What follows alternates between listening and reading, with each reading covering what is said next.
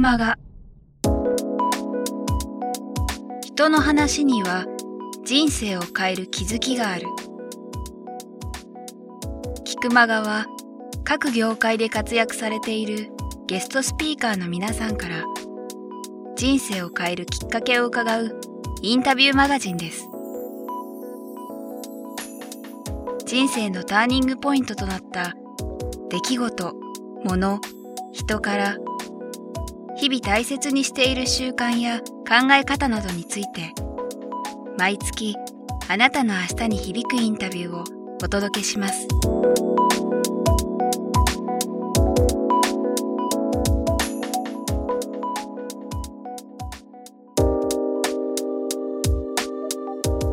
ちょうど、まあ、それこそそのさっき去年が10周年っておっしゃってたじゃないですか、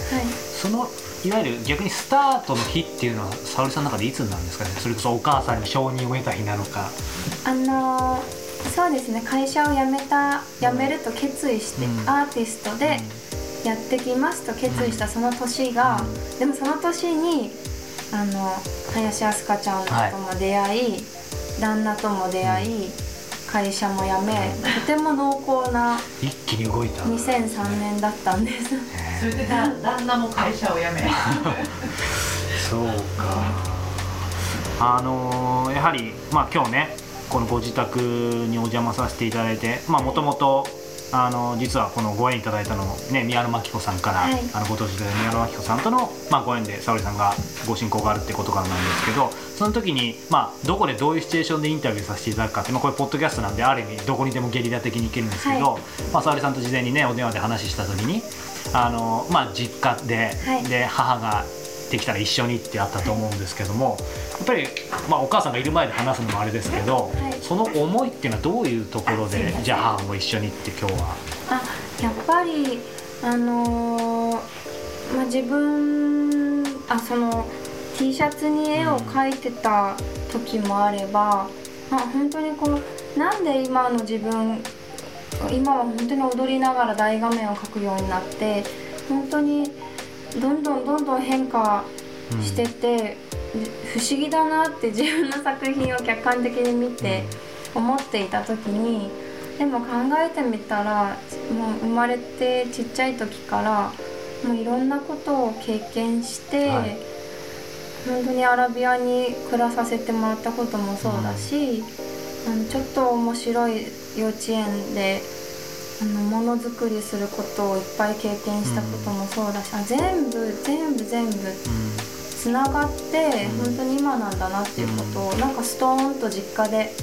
思ったんです。うん。であの一時はそのあまりにもその自分の中で絵を描くということがそれが今の私の本当にライフワークであるし自分自身の絵を描くことにまつわる日常が傍から見たらすごい、あの仕事に見えたり忙しく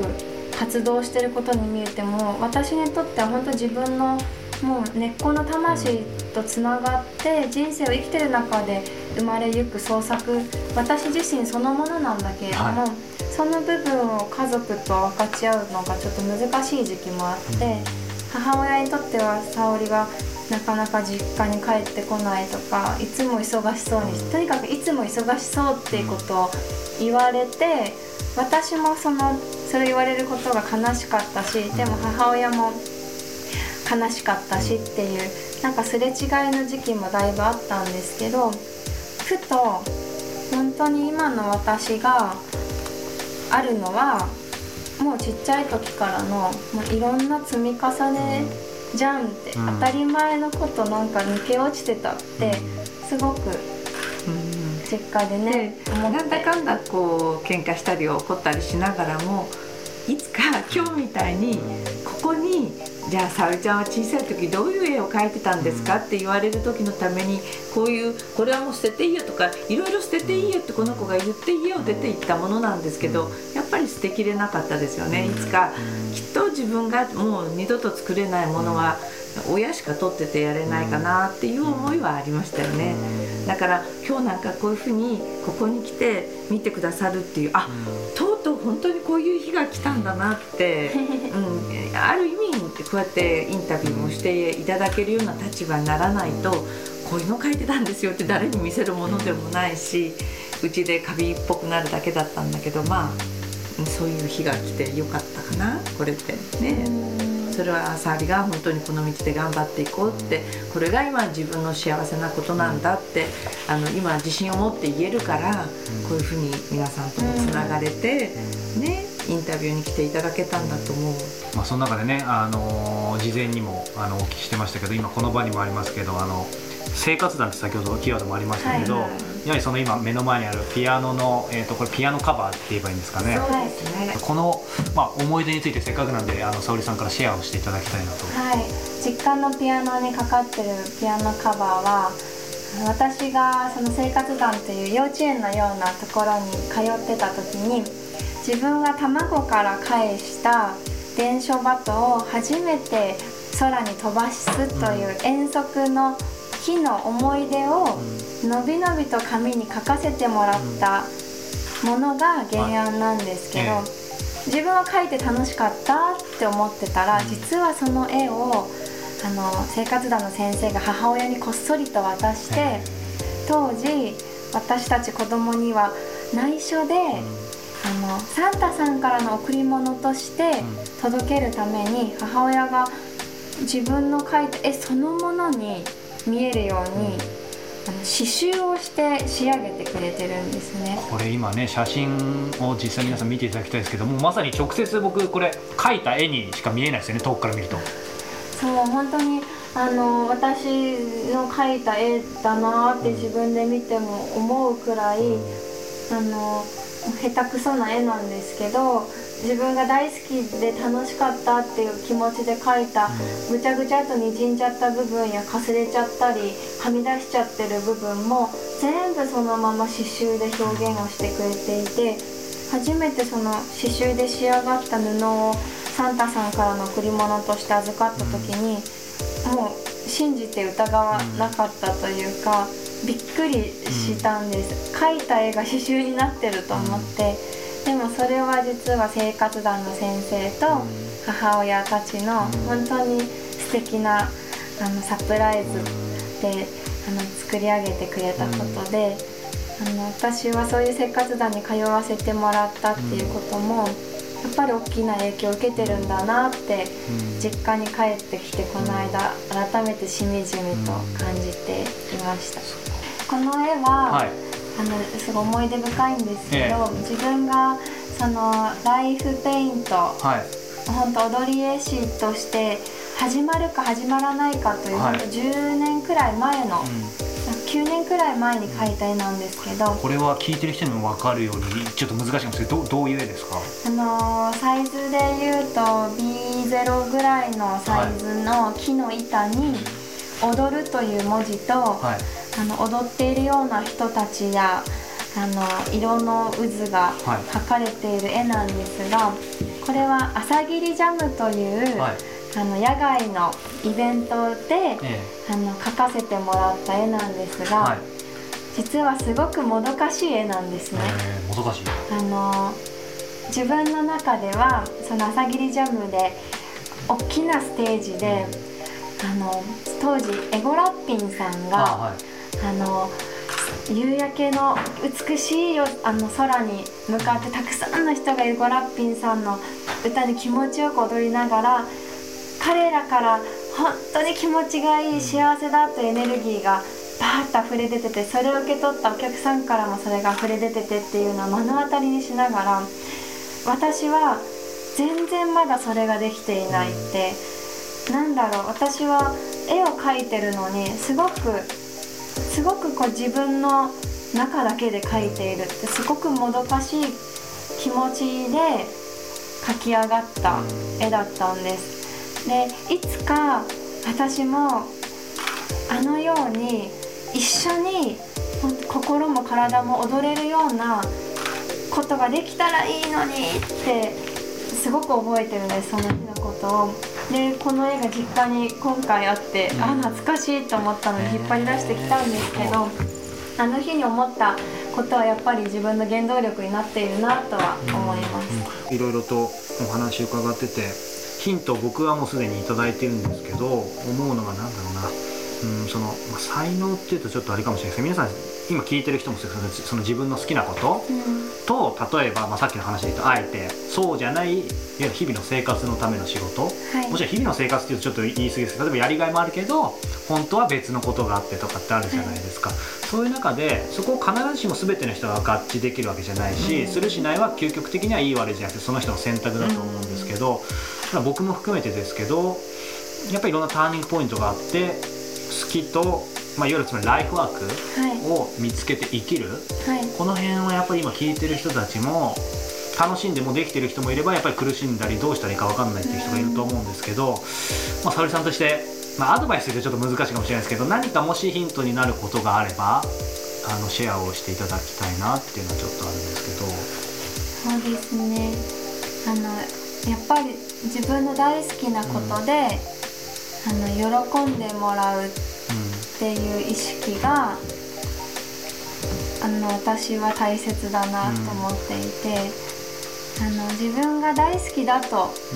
思えることが大事だというのと、それを一緒に喜べるっていうことがやっぱ生きてる中でとてもエネルギーになるので、そのために努力は、あのもう本当惜しまないっうんうんていうことが大事なんじゃないかなって思います。あのお母さんから、まあ、はい多分その自分で、まあ、あえてその子育てというライフワークがあったとして、その時にこうやったからよかったなとかあと今考えればこうしてあげればよかったなとかっていろいろあると思うんですけどこの番組聞いてる方も親がいっぱいいるわけで、うんその子供のまの、才能とか好きなこととかそういうのをなんなんだろうな、うん、気づき育て伸ばすみたいな、まあ、言うとちょっとあれですけど何か一つシェアしていただけることがあると。今の話とか自分が日々思うことなんですけど、ええ。私自身もやっぱり変わってたんだと思うんですね。で子供が子供らしくこう生き生きしてるのはとってもこっちも幸せだったしあのよくそれを子供に言ってプレッシャーを与えてたことの一つに、子供を持ってみると子育てほど面白いものがないってうんすごく私が言い続けてそのある意味ではプレッシャー与えてたことだったんですけど私にとっては本当に日々こういう変化のある子供を見て必ず昔はフィルムカメラだったですけど、はい。フィルムをカメラには入れてこの子なんかはお醤油さしてこうやって絨毯に絵を描いたりしてた口なんですよ。でもその絨毯にお醤油でこう絵を描くことにも感動して写真を撮ったりするぐらいやっぱり子供が変化していくのが面白い。すごい創造的な仕事だったのであそそのこと自体はすごく楽しかったなって。そうかそうですねだからこういうものにしようとか、一切例えば塾に行か行きなさいとか、うん。こういう思いは全くなく、うん外地を連れ歩いてちょっと違った風に育てちゃったかもしれないけど、違ったことを違った風に伸ばせれれば、おいいなっていうところはありましたね。うん。あの最後に、まあ、この収録今8月なんですけども、はい。あのそれとも本当にもういろんな活動こ国内外でされてるというふうに僕もお見受けしてるんですけども直近、はい。まあ、ちょうどこの配信の9月ですけど今年なんか今すごい進行中のものとか9月10月にそれこそこんなのがあるとか何かご活動で何かおお聞きできることがあれば、9月には江ノ島のあの弁財天さんに絵を奉納するイベントがありましてそこでガムランの音楽とともに、あのフリーダムサンセットというイベントに出演させてもらうことや、あと北海道にもはい、あの北海道の美容師のうん。仲間があのイベントを企画してくれてそこに絵を描きに行くことや、あとは10月にもしかしたらまたカザフスタンへ、あそうカザフスタンでも行ってらっしゃったんですよね、はい、あの絵を描きに行くかもしれないです。なんか地元のニュースにも報道されてまはい、したね、ニュースに出させてもらいました。そうかあのいろいろなええ細かい詳しい情報は逐一、あの Facebook、はい。ブログ、ホームページに載せていくので、はい。もしよかったらそこをそうですね。ご覧楽しんでいただけると。まあ、今その活動としてだったんですけど、はい。その神田沙織として、まあ、ひょっとしたら逆にそこを決めてらっしゃらないのかもしれないですけど、い。今後、はい。まあ、3年後5年後10年後とか、はい。こうなっていたりとか具体的にこそれこそ、ううんん、かドバイでなんかしてみたいのでもそうですし、はい。なんか例えば今踊り絵師ですけど、はい。なんかひょっとしたら違うこともやってみなんかうん。見えてるものってありますか、もしくはこうなりたいでもいいんですけど。あのーやっぱりいろんな世界中の国で現地の音楽と一緒にセッションをして言葉ではないところでつながるライフペイントの時間を世界中で持ちたいということが一つと、えーその中で生まれた絵というものは本当自分だけで描いたものではないすごい本当にエネルギーのこもったものになっているので描き上げた絵たちをちゃんと巡回展として個展をあの世界中で開きたいなというビジョンがあります楽しみですね。でもちろんその時にはドバイとバグダッドでできることが自分の中の目標ですじゃあまあその時にはね今の必ず巡回展の時は大変かもしれないですけどこのご自宅から12品は持ってってあもらって、はい。そうですね。あのいつか昔の,、はい。あのちっちゃい時に描いた絵から、あの今描いている絵までのどんなことが起きてこの時誰と出会って、あの影響を受けてっていうそのヒストリーとともに楽しんでもらえる展示をできたらいいなというのも夢の中の一つです。まさに今日はね音だけなんでなかなか難しいですけどインタビューとね、はい、まあ、もしくはお一人で語ってそこにその作品もあると面白いですよね。そうですへね。ーそうかそうか。うんと沙織さんこの人生を生きる上で、はい。一番そうだな大切にしているまあ物でもいいしことでもいいし概念でもいいし、うん言葉でもいいんですけど、何か一つ信念というか挙げていただくとする何かありますか？うん、一緒に気持ちいいですね。一緒に気持ちいい、はい、一緒にというところと、はい。やっぱりまあ踊りでもそうですしもう気持ちいいって、うん。こう心が本当に開くうん。瞬間を一緒にうん。過ごすということです、一緒にっていうのはキーワードですねこれ。はい。はい。ということでですね、えー今日はもう初の親子で出演いただきそしてご自宅にお邪魔するというとても貴重な体験をさせていただきました、えー今日はですね踊り絵師の神田沙織さんとお母様のまゆみさんにご登場いただきました、えー、沙織さんまゆみさんありがとうございました。ありがとうございました。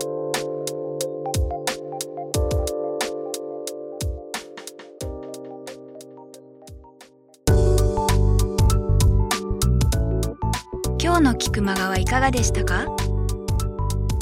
鳥越俊太郎さんや渡辺美樹さんら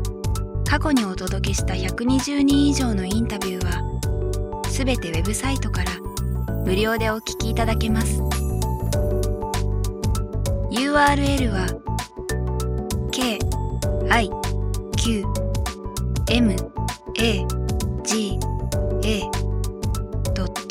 c o m キクマガ .com です。それではまたお耳にかかりましょう。ごきげんよう。さようなら。